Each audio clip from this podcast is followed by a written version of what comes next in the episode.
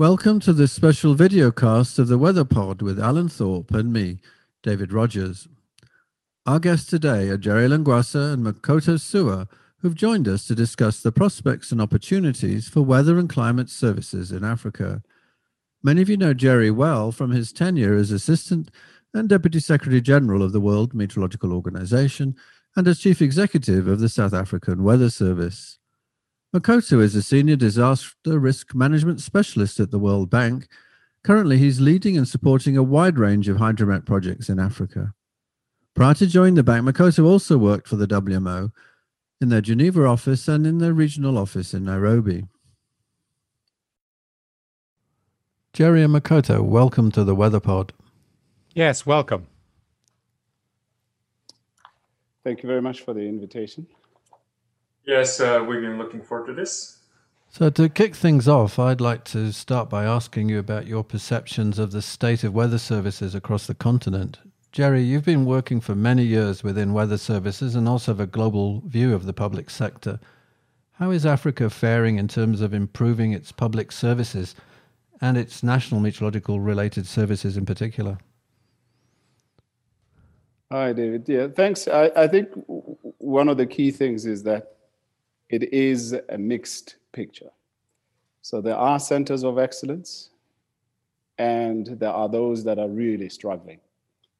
Not that it's something new, I think it has been uh, ongoing for quite a while, but COVID 19 and the pandemic has just tended to magnify uh, the problem where the Met services are not, have not been as strong as they could be uh, both in the past and in the present. So centers of excellence, I think there are some in the north.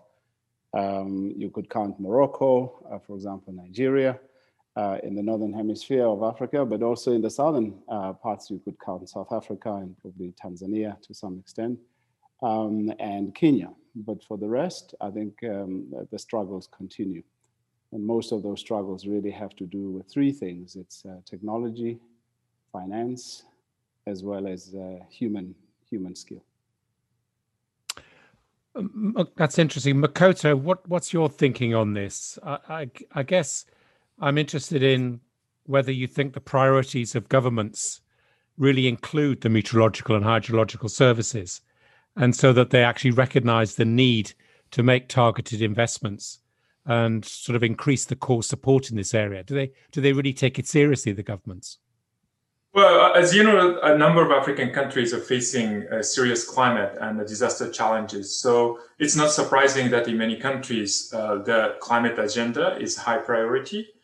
Uh, since hydromet and the climate data and the services uh, should inform that the various climate actions, it is not surprising to see that some national meteorological and hydrological services have made uh, good progress in recent years. However, in other countries, uh, prioritizing the climate action has not been necessarily translated into uh, investments in hydromet services. Um, in, in, those countries, uh, there is somehow a disconnect between the climate agenda and the hydromet services. Um, why is that? Um, well, well, let's take a look at the World Bank's the latest uh, Africa Climate Business Plan. Well, the plan identified that the five strategic pillars, uh, including food security and the resilient rural economy, ecosystems, sustainability, and the water uh, uh, security, low carbon and resilient energy, regions, cities, and green mobility, and climate shocks and risk governance. Well, any countries that the uh, priority climate action could be as broad as you know those five strategic pillars. I mean, we can argue that the meteorological and hydrological services can underpin all those, you know, the pillars and lay the foundation for evidence-based actions. But in many countries I'm working with, the use cases of hydromet services in such areas are still limited. That's not necessarily easy to convince decision makers why investments in hydromet services are needed to support uh, such climate actions. Well, at the same time, that we have to be aware that there are a number of the uh, competing priorities uh, for the government. In addition, as Jerry mentioned, we now have to keep close eye on uh, how the post-COVID world would impact government's priorities. Um, we, uh, meaning those who are working in the hydromet issues, will continue to argue that sufficient public funding is needed to ensure the provision of, um, you know, key public services like early warning Uh, but we also um, need to think about the ground reality. Um, I would not be surprised if the allocation of uh, public financing or the human human resources to the hydromet sector uh, does not dramatically improve over the next five years or longer in a number of countries. The question is, uh, should we give up? Uh, my answer is definitely no. With rather limited resources available in the public sector, I think the key question now is um, how the public sector can leverage the capacity of the entire hydromet ecosystem, or whether enterprise to respond to the needs of users, and um, what strategic role uh, should the public sector play. So, in, in summary, there are different different levels of progress in the continent, with some countries facing a lot of challenges to make a progress but even those who are better off, they might need to think how to sustain and improve uh, services in the resource constrained environment for the next few years. I, I suppose uh, it's it's a bit surprising to me. In a way, you're making the point that that we have to make the point that meteorology, weather, and climate predictions are incredibly important to save lives and to protect infrastructure and develop economies.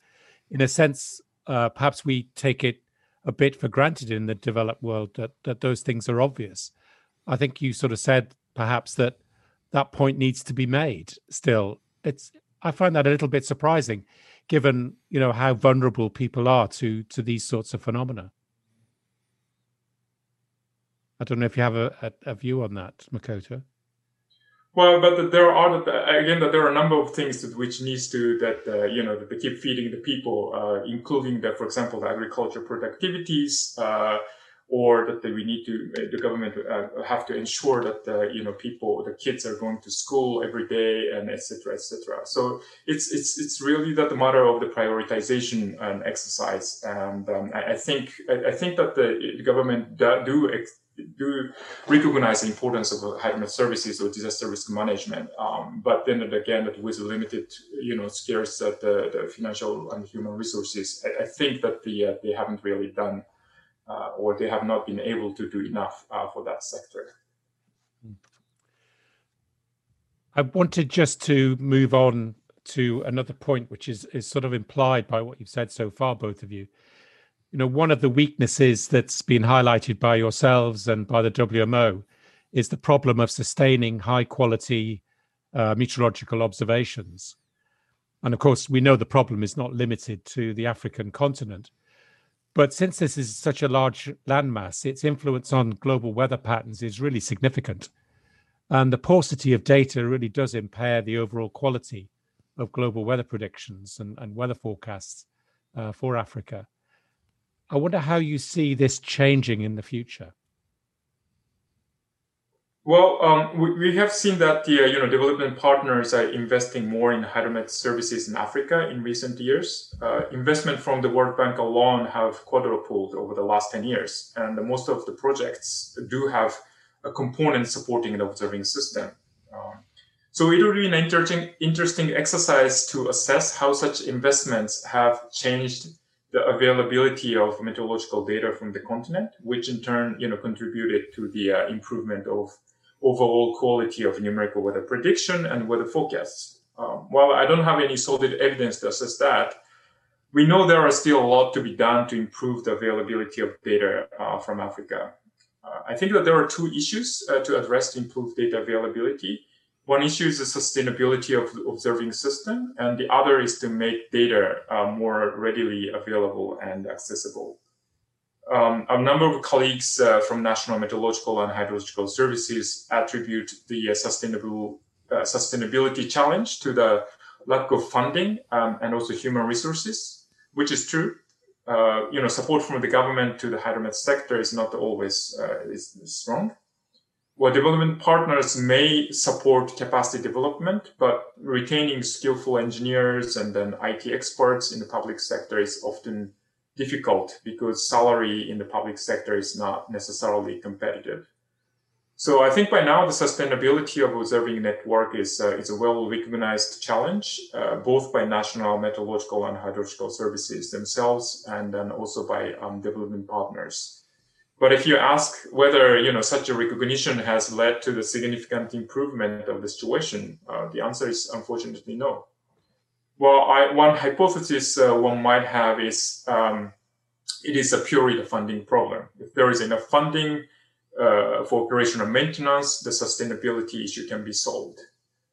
Um, WMO's at the Strategic Observing Financing Facility, uh, SOFF, argues that uh, you know data to be assimilated in the numerical weather prediction are global public goods, uh, and thus the need to be financed by um, global partners, uh, you know, around the world.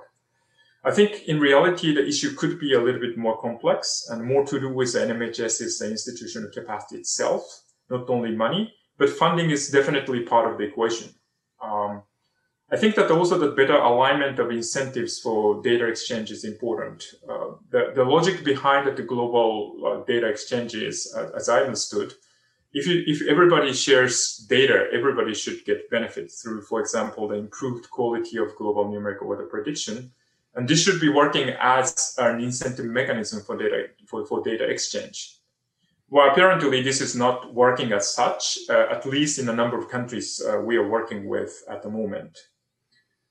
Uh, one area we are providing support to those countries is to ensure they access and utilize global numerical weather prediction products uh, so that they can improve the quality of forecasts uh, rather quickly in a cost effective way.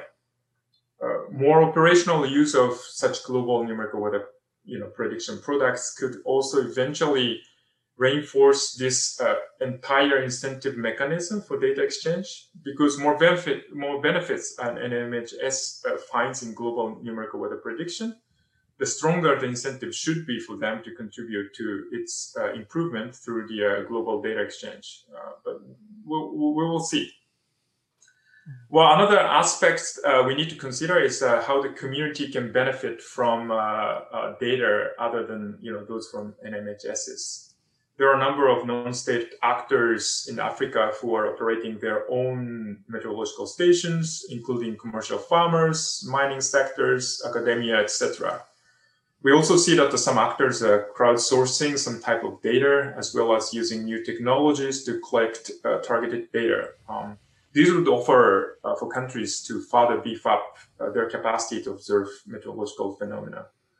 So obviously there are challenges to address data availability in Africa, uh, but there are a few emerging opportunities and new ideas uh, as briefly discussed. Um, I mean, but those opportunities to me are currently still existing as isolated dots. Uh, we do need to connect those dots to provide more holistic solutions uh, going forward.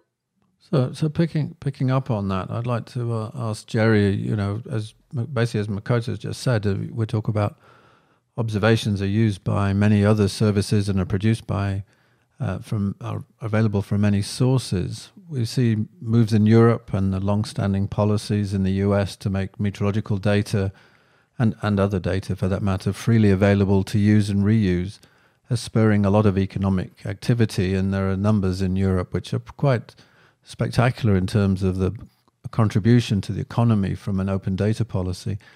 Do you think increased investment in the public sector can lead to more open data policies throughout the continent? It's a it's a complex uh, challenge, which I think needs and requires that we view this through a very different lens. I think from the hydromet community, this problem has been viewed purely as a humanitarian challenge. But actually, it is not. It's an economic challenge.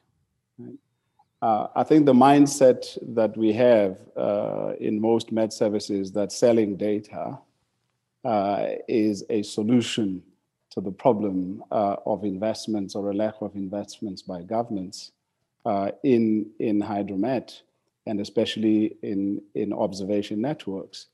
It seems to have come out uh, and and probably even the view um, that the this is a humanitarian problem for me is a remnant uh, of the emergence of the science and the strengthening of the science from the post World War II uh, era, if I may say so, where I think the emphasis was always about you know lives lost and how you're going to save lives uh, through this technology uh, and the science. And the improvements have been made uh, to a large extent. Again, taking into cognizance various players. The private sector had always had a role to play, whether it was the production of the role, for a thermohydrograph, uh, the, the paper itself or the mechanisms in it. And Met Services never queried that. Uh, in some cases in the developing world, Met Services had little workshops. I remember when I took over the Weather Service um, in 2003, uh, there was a workshop uh, that produced um, uh, rain, rain gauges, right? Uh, tipping, tipping bucket rain gauges. Nothing automatic. Uh, but this was already in, in, in the 21st century. So the transition uh, from the old manual technology to the current technologies, that innovation was not largely driven by Met Services, even though the demand was there, uh, but it was driven by the private sector. Uh, and, and the reason I raise this is because, to a very large extent, if we see meteorology and hydromet data as economic data, right? Just as it is about production, and just as the World Bank is concerned, for example, about poverty, poverty relates to a whole value cycle in from food production uh, with things reaching the markets, people being employed, and so forth and so on. Um, and so, to a large extent, if we view it as economic data, then I think we have an opportunity to address it in a very different way. Um, again, taking lessons from Europe, right?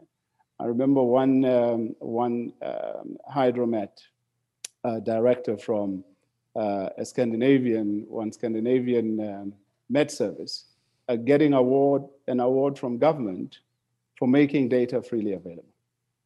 So the reason I say it's an economic issue means that government intervention, not in the only in terms of providing uh, revenue uh, or money or finance to the Met Service, but actually in policy and policy directive is important. Because in the end, I view it in this way. If you were a, if, if, if, if this was your household, right, the world was your household, and you trying to manage risks to the economy, and here's one risk which contributes up to 80% of your risks on your economy. I, that would be if you were to prioritize everything else that you would need to do to ensure that you mitigate against those risks and you build some form of buffer against them, then you would certainly that would be one of your highest priorities. But at the moment, ironically, because it is viewed, hydromet is viewed as a humanitarian issue, it is way down there in terms of the priority list, right? Um, and we're trying all attempts, disaster risk, and the and the narrative around disaster risk, uh, and hopefully that raises uh, the impact. But again, we continue to simply view that through the lens of how many lives uh, saved. In fact, not even saved. We actually look at it in relation to how many lives lost. Right? And the public media, uh, that's what we talk about. That's what you know. How many people were killed in the recent flood?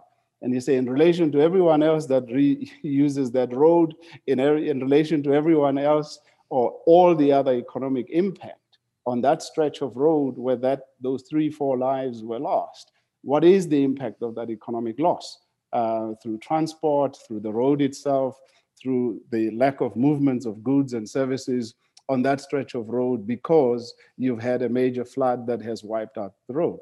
And, and again, I'm not downplaying the importance uh, of, lives and livelihoods. What I am uh, arguing for is that I think we need to change the narrative and say, if I was a prime minister of a country and 80 to 90% of all disasters are related to this one um, or this area, I would then make uh, every effort to say, what then do I need to do? And if one of those questions is invest uh, in the observation networks, that will give me much more insights into what this hazard is about and how I might then mitigate uh, that hazard using various mechanisms, policy interventions, uh, economic policy changes, uh, including uh, uh, a policy change where government says all this data will be made freely available.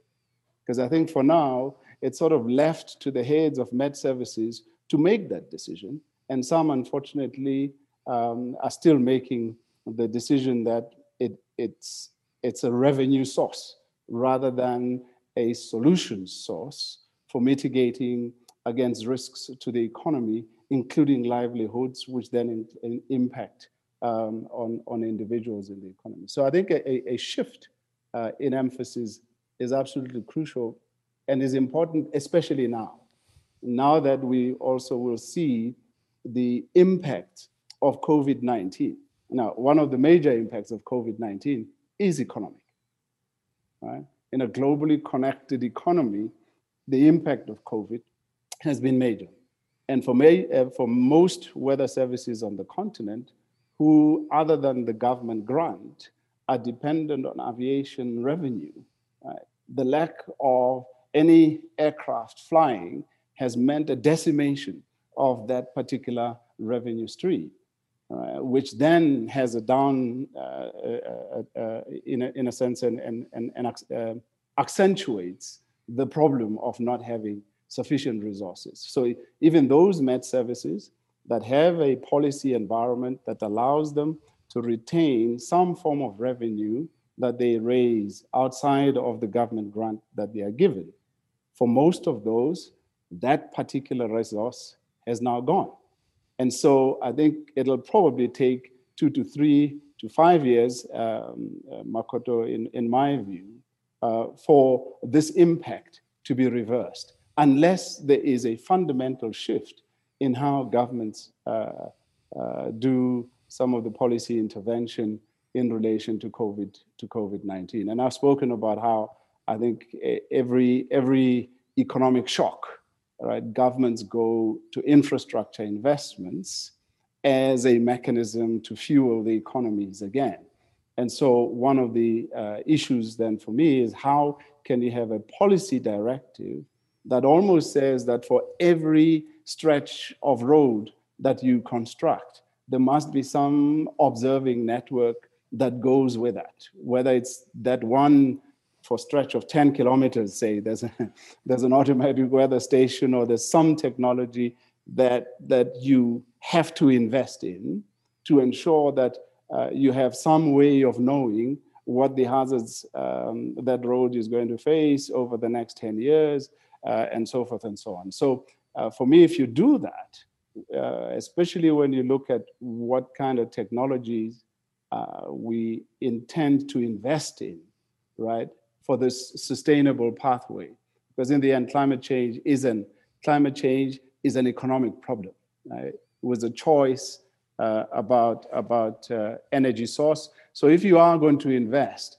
in alternative energy to what has created the problem, then you say, well, for wind, whether it's for wind, for solar, uh, for any other alternative energy source, uh, a network is a fundamental requirement to be able to understand the efficacy uh, of that energy source and its ability to supply what is required for the world going forward. So, uh, in in in conclusion, I think on that just that thought process, uh, I would say that climate change is a is a fundamental economic problem the problem of met services and the lack of hydromet and the lack of observations and networks is because we viewed it through a very narrow humanitarian and have made arguments continuously through this very narrow uh, window that basically says it's a humanitarian problem about loss of lives and not that it is a fundamental economic problem.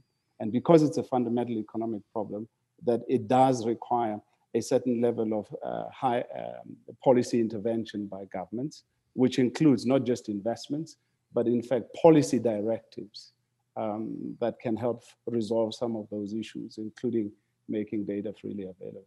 We, t- we talked um, about post COVID, and we talk about uh, build back better, and what we're what you're really saying is that you know we, we're moving to a digital economy, whether it's you know improving road transportation, it's using information more effectively. So the meteorological services should be at the heart of that digital economy. I mean, there's certainly major players in it, and think differently about how they view their view them themselves as organizations. And I think you make a very important point about this sort of shift from sim, from the focus of the humanitarian focus of an economic one. It's it really is essential.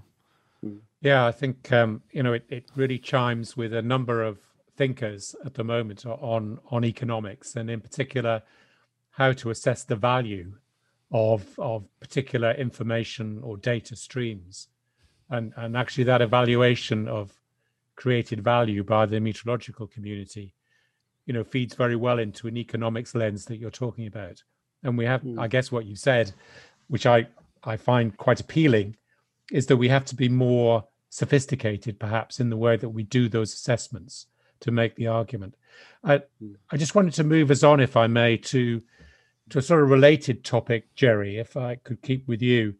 Mm. We know that regional cooperation is is quite a trend in in many parts of the world, you know, including in in the meteorological world, where you know smaller countries see the benefit from pooling together knowledge and resources, and you know, obviously, for myself coming from Europe, one sees that the European countries have really uh, done a lot of this. They've created several uh, structures like EUMETSAT, EUMETNET, which is you know a network of 31 mm. European Met services, and of course ECMWF, uh, as a way of of creating a kind of cost efficient and sharing infrastructure amongst their national Met services. I wonder, Jerry, is there any sense in which this could work in Africa? Uh, and if, if, not in a way, why not? Hmm. Well, it's it's actually interesting because um, uh, I think there was a period in the uh, 70s and 80s where uh, drought was a major focus, right? You might recall Ethiopia was uh, sort of the kid with a swollen yep. stomach was the um, postcard uh, yep. for the continent and and the vagaries of drought in the continent. During that period, uh, ironically, um, well let me not say ironically, but um, what was created as a response, right, to that major crisis, uh, were these various drought monitoring centers.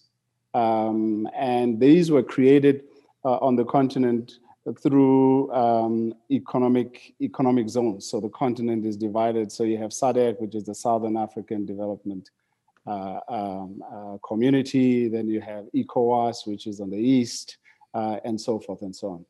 Um, and these were largely, these institutions were largely created um, to then come up with um, uh, seasonal outlooks. And these created, and they created seasonal outlook forums where, or drought monitoring forums. And so on a quarterly basis, community would come together, meteorologists, uh, community from academia and so forth.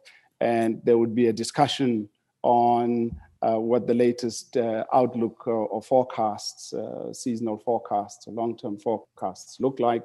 Uh, and then there would be, uh, at the end of that, an advisory or, or document would be published, which basically goes out to the public and says, um, you know, we're anticipating a wetter than normal or drier than normal uh, season coming forward.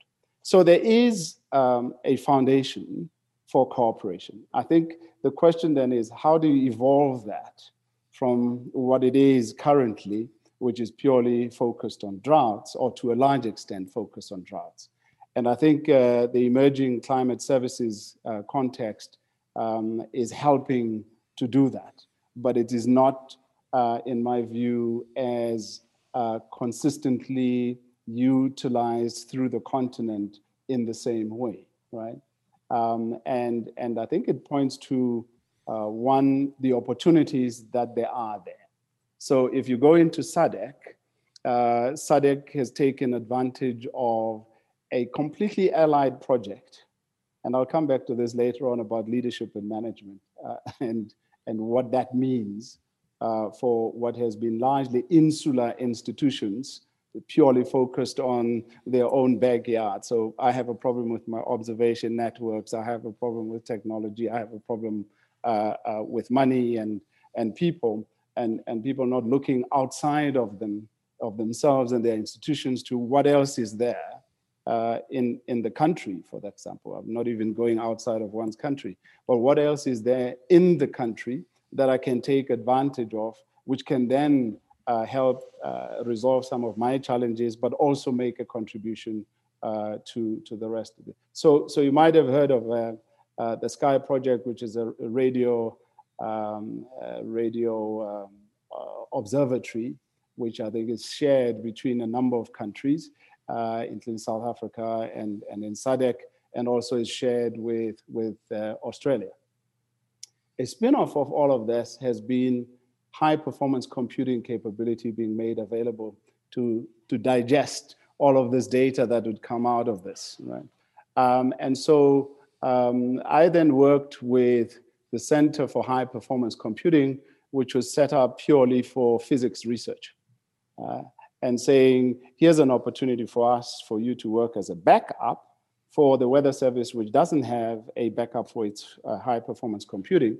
Uh, but out of that, then spun out a project which basically said all of these SADC countries that have some role to play uh, in this radio observatory were receiving supercomputers at the universities to start training people on, on how to run them, how to maintain them, all the, all, and everything else that goes with it.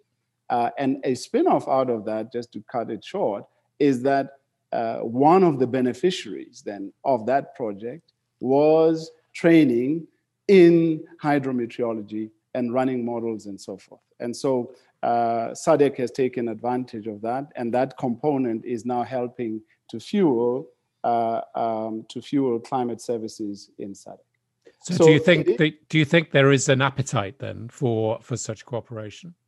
There is an appetite for cooperation. I think it needs to be encouraged in many ways, and I think one of the things that we need to take advantage of is probably the, this transition of the continent to a single economic uh, e- economic trading area. Because I think there it starts to present huge opportunities uh, on the scale that we have seen in, in Europe, for example, where uh, everything from procurement uh, to the ability to put together continental scale institutions that are focused on resolving a particular problem uh, would be highly possible. But again, those will require, I think, policy intervention, but also, uh, if I may challenge Makoto, I think uh, different thinking from from all the uh, multi multi donor agencies and aid agencies in general to saying how then do you foster and support this kind of innovation that helps move everything forward and hopefully resolve these perennial problems about data accessibility, data availability, um, and, and even observation networks. So, Makoto, how do we do that? As Jerry says, you know, these, these initiatives need money. So, um, what kind of possibilities are there in, in the development community? Yeah, well, at least uh, I think that there is an overall recognition within the you know development community uh, that hydromet is transboundary issues, which requires a good regional collaboration, and this is that the area we can expect also the economies of scale. Um, and as discussed earlier, uh, we know that the availability of financial and uh, human resources in, in number of countries in the hydromet sector is rather limited, especially in those you know small countries. There are a number of small countries in Africa. So it makes sense that, that those countries, you know, pool resources as much as possible and to create more cost-effective system to produce high-quality services. And in fact, that the, uh, as, as, Jerry already mentioned, there there are a number of uh, certain initiatives in every sub-region of Africa to bring uh, national meteorological hydrological services together. Um, you know, including that the uh, this uh, uh, the climate outlook fora in the sub-regional, you know, that the, the sub-regional level and the development of the, some of the common uh, guidance products to cover a group of countries nearby, uh, for instance, those for severe weather uh, forecasting and flash floods. And of course, the regional trainings are, are very, very common. Uh, can we or, or should we do more than, than what are being done today? Um, absolutely. I mean, there are a number of things that each sub-region can do to strengthen the regional collaboration to benefit all. Um, from regional data exchange, I mean, to some extent that exists uh, but if you look at very closely, for example, right now I'm working in West Africa, um, but data exchange really relies on the personal relationship between the regional center and the national meteorological hydrological services. So this is not really institutionalized. That the, when that the persons move on, that the, sometimes you know that the data from flow from the particular countries goes to nearly zero. So um, that is still happening. So there's a lot to do uh, uh, to strengthen uh, you know, for example, the regional data exchange. Also, the pooling resources, uh, you know, the computational resources and niche expertise.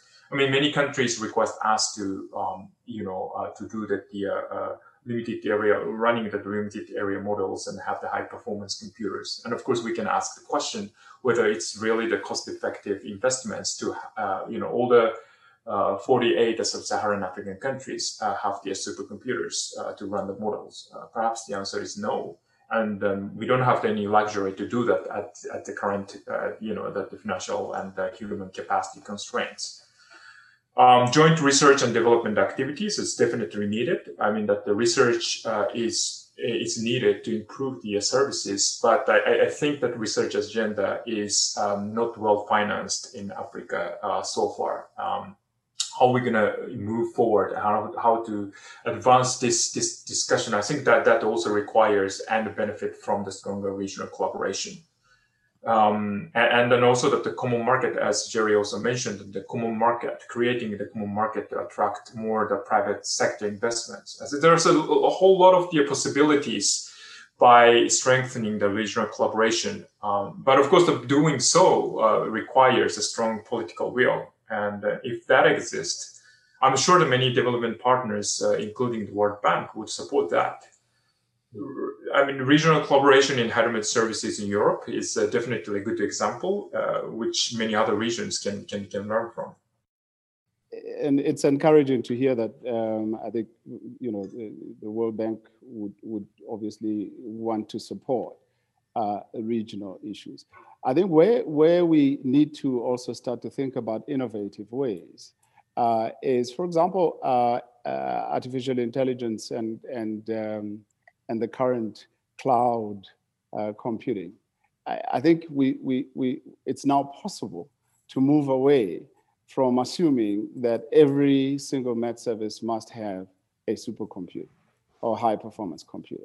I think if you're going to run a very local area model uh, and you don't necessarily have that capacity, the capacity in the cloud uh, is there and should be able to do this. But of course, it still begs the question do you have the skills base uh, to do that? Do you have the people uh, in your service to do that? But I think if we start to think, you know, where where cloud computing is or was five years ago, where it is at present, um, and where it would be in the next five years, it should be possible. I think to invest in a very small Met Services ability to tap into the cloud, run its own model.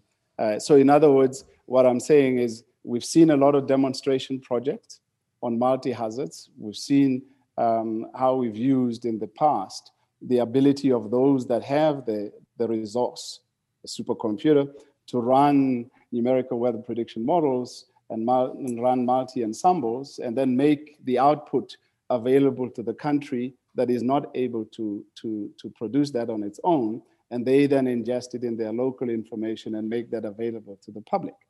Those were the demonstration projects that were built on this, uh, in a sense, I, I, don't know whether to call it concentrated ability in only a few.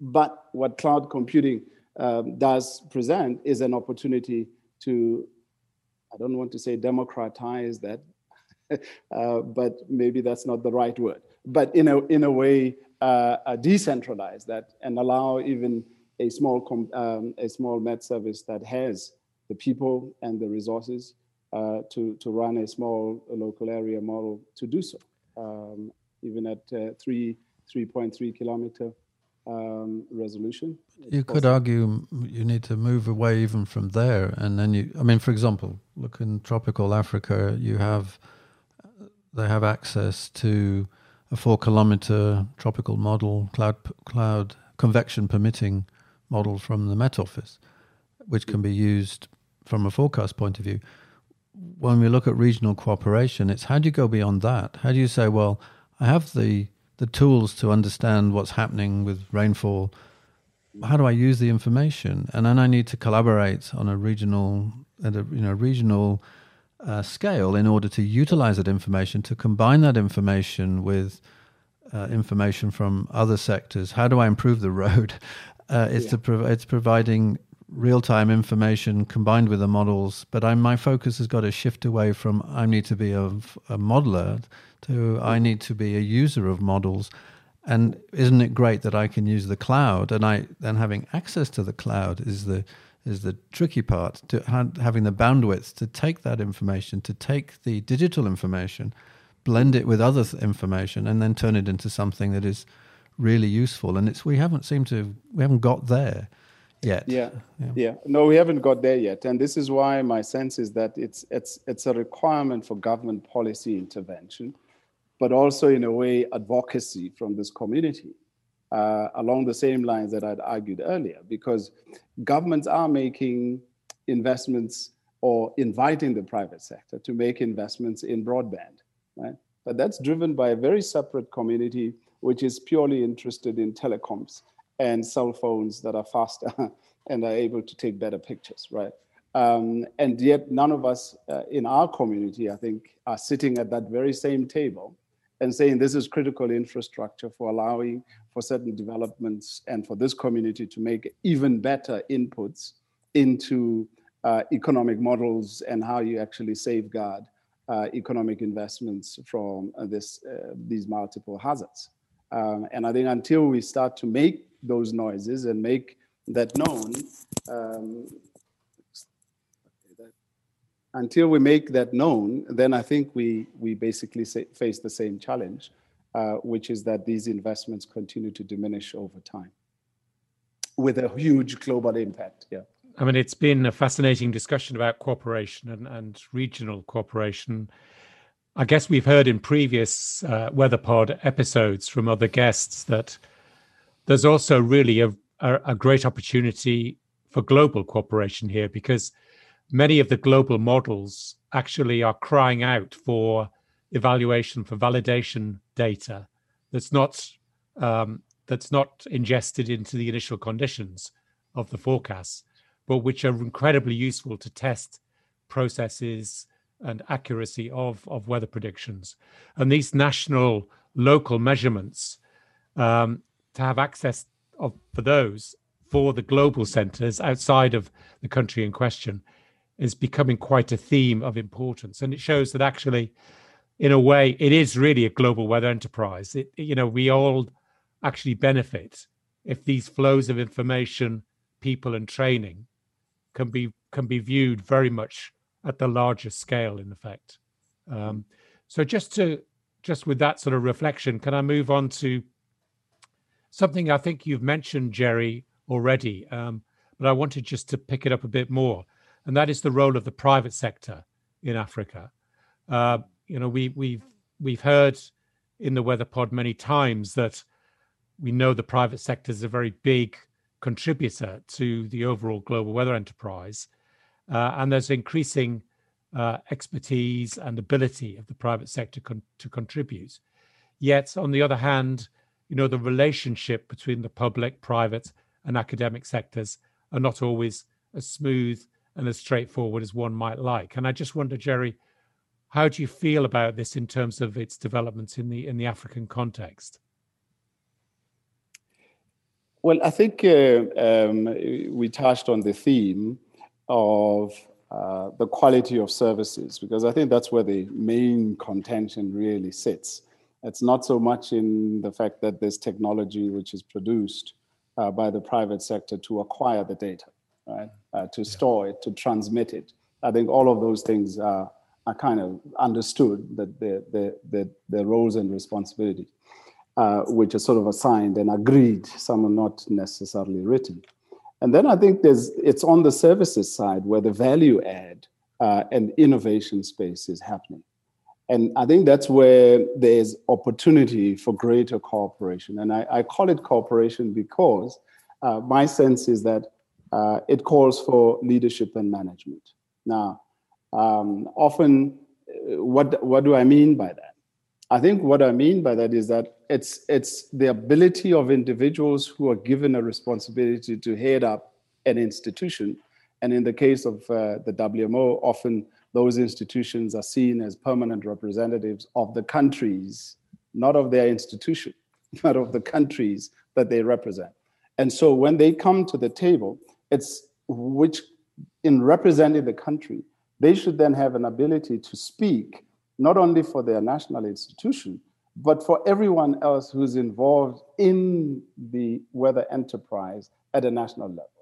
I mean, you'd be amazed in every single of the countries on the continent, the number of networks that exist outside of the Met Service. Whether it's in the agriculture department, whether it's run by academia, as Makoto uh, or earlier alluded to, whether it's run by a research institute, which is focused purely on the citrus industry. So if it's, it's if it's grain in agriculture, often you find these boards, maize boards, uh, or whatever. They have their own uh, institute that does the research for them and advises on them, uh, and and they have networks of their own.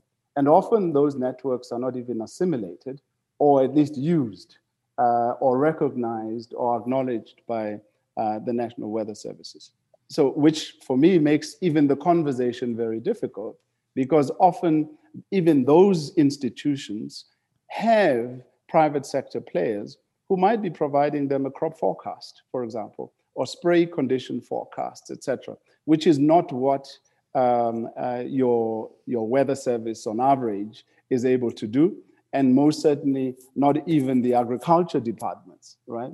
Because let's face it, uh, we are not yet uh, in, in our government institutions. We're not yet uh, where we have governments of the future, where there's integration and, in a sense, departments are representative of the challenges that we face. Uh, they're still very silo driven on a thematic basis. So the Department of Agriculture operates on its own, has its own systems. Um, and I don't think um, the continent is necessarily unique in that respect. So it was, it was great to see when you had institutions uh, or governments in Europe, for example, create sustainability ministries or um, which, which in a way suggested that uh, the focus was less than uh, just on one particular part um, of, of, of the mainstream economy. Uh, but we still have that. Most government departments are arranged by uh, economic activity, transport, agriculture, health, uh, and so forth. And so uh, the question then is how do you get some level of integration uh, across this? And I think for me, it would take certainly uh, leadership and management, which includes the ability to have conversations with the private sector about what kind of relationship you then have between these parties. And part of that relationship can again be defined by a simple thing as a contract which basically stipulates roles and responsibilities and protection of IP and so forth.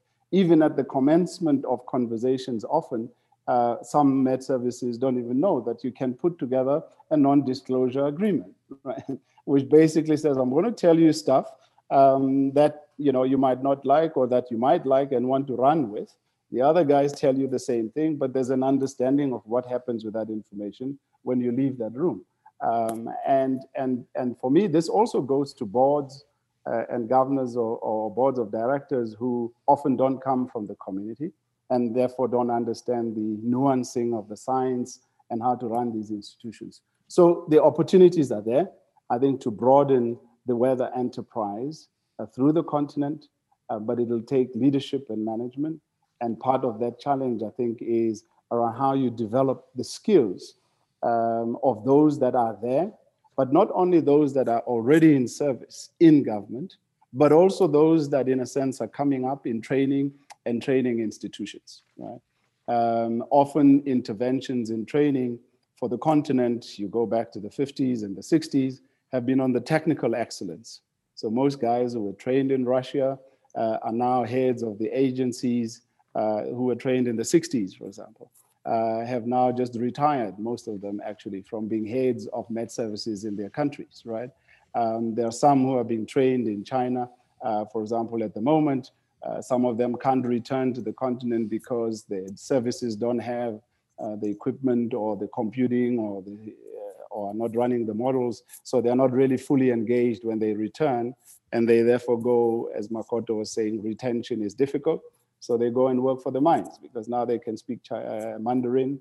Uh, and um, I'm just using a, a case from, uh, from Zambia, right, where copper mines are now employing meteorologists because they can speak Mandarin and they can pay better uh, than the public sector.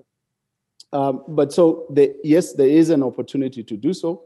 Uh, but I think it's going to call uh, for quite strong leadership and, and the skills development for me uh, starts even with those that are coming up, not just the training and technical excellence, um, but also we need to find a way of injecting uh, leadership and management um, uh, training into their programs so that it becomes uh, part of what they want to do stay in the public sector but make a difference with others in partnership with others. And again i go back to the same problem if you were running the country and you were faced with this problem you would not just rely on one sole source for your information if you were a prime minister. You would rely on whatever source of data information intelligence is available in the country, whether private or otherwise, must give me solutions to how I mitigate these problems and how I'm able to protect, in a way, the economy. Um, then I think it's a policy intervention as well. So, an encouraging um, environment created by government to say this space is okay. It's okay for the private sector to come in, and it's okay for people to collaborate, and it's okay for the uh, public sector uh, to open its doors to having these collaborative opportunities contracted. We create the environment where we protect through laws, etc., uh, and create the space for everyone to play a role. Uh, then it can be done. It is being done in other parts of the economy. It's just not being done in Met services because there is a sense that again it's a humanitarian intervention and not economic. Uh, Jerry, as we all know, I think that managing public sector institutions is is pretty challenging, and I, I wonder what do you think could be done to sort of improve the management of, of public sector, uh, particularly for you know current and future leaders of national meteorological and hydrological services. Well, I think that um, one of the things we can do is actually piggyback um, either on existing uh, programs. Uh, the WMO, for example, has a capacity development program. Um, the National Met Services themselves have uh, programs. I know certainly the weather service that I used to head up had an agreement with Exeter where you could send people for technical training um, and so forth. But I think where it is lacking uh, in all these programs of capacity development, capacity intervention, is actually on the training on, on leadership and management. And so uh, one of the proposals is to have an institute or an academy which is dedicated to this because again, purely because of this value cycle uh, of managing a, a service of, of this nature. It's not your run-of-the-mill institution uh, that can be run by everybody um, it can be run by everybody, but with the right information and knowledge, they can be taken to level of excellence. And so um, the two choices really with this kind of academy is, do you make it um, a for-profit or for non-profit? And if it's for non-profit, then I think uh, that's probably the best model uh, for it, which then allows access to that for those that are in service. But it has to be a very uh, dedicated program where people will have to spend time uh, in learning and obviously in the end there's some certification uh, that goes out so uh, that concept is in the mill at the moment and being discussed uh, much more broadly. And i think one of the key questions then is if it is to be for non-profit then obviously sponsorships are key to making sure that you know the Alans the davids um, everyone who has a, an opportunity in their career to drive and to run such programs can contribute through a case study driven methodology uh, to, to that narrative and the coursework and the content uh, of this program from across the world. And that's the beauty about this is we have a global community that has this skill set. and most of them are now retired, semi-retired, uh, almost retired, uh, but still, you know, engaged in the community, never, never leave the community. So how do we actually tap into that wealth of knowledge to ensure that it's accessible to those that uh, may or may not even have ambition uh, to manage uh, such institutions in the future, right? Uh, but at least gives them an opportunity to access and tap into what it means to actually run a, a successful national uh, Met Service, and as you said, in, in for the continent, uh, any future institution that may be regional, sub-regional, that seeks to uh, advance the enterprise uh, should be able to do so. And so I think it, the, the call would be to both the private sector, donor agencies, and others uh, to play a sponsorship role to making sure that this can happen uh, and can happen soon. So, so Makoto, do, do you see a specific role for the World Bank uh, in this kind of initiative? Well, of course, we cannot underestimate the role of senior management and leaders uh, to move the needle, right? And, and it is important that development partners uh, like the World Bank to empower uh, leaders to make a difference. Um, I think in, in the current situation, uh, do need a type of leaders uh, who can contextualize the hydromet services in the broader political and the development context of the of the country. And at the end of the day, that what the government needs to do is to optimally allocate limited resources to address a number of development challenges. Uh, and NMHS uh, should strategically position itself uh, in that context, and the role of leaders and the senior management is uh, is huge there. Um, as a development institution, you know, working on the uh, broad development agenda, I, think that the World Bank, the entities like World Bank, is well positioned to provide uh, support to the NMHS leaders to strategically position their institutions uh, in the broader development context. Well, I also think that the you know external external partners like us uh, can help leaders and senior managements to equip with uh, you know knowledge and good practices from other countries and from other regions and latest thinkings in the global hydromet community as well as uh, potential options for development path or so that they can make the more informed decisions. And, and this is indeed the area that which we do need more efforts in the future. Well, thank you, Makoto and Jerry, for joining us today. That's been a really great conversation, and we've covered in depth a number of really critical issues for for developing countries in Africa in particular. Thank you so much. Yeah, thanks, Makoto and Jer- uh, Jerry. That was really uh, enlightening. Thanks a lot. Appreciate the opportunity. Thank you. Thank you very much for interesting conversation today.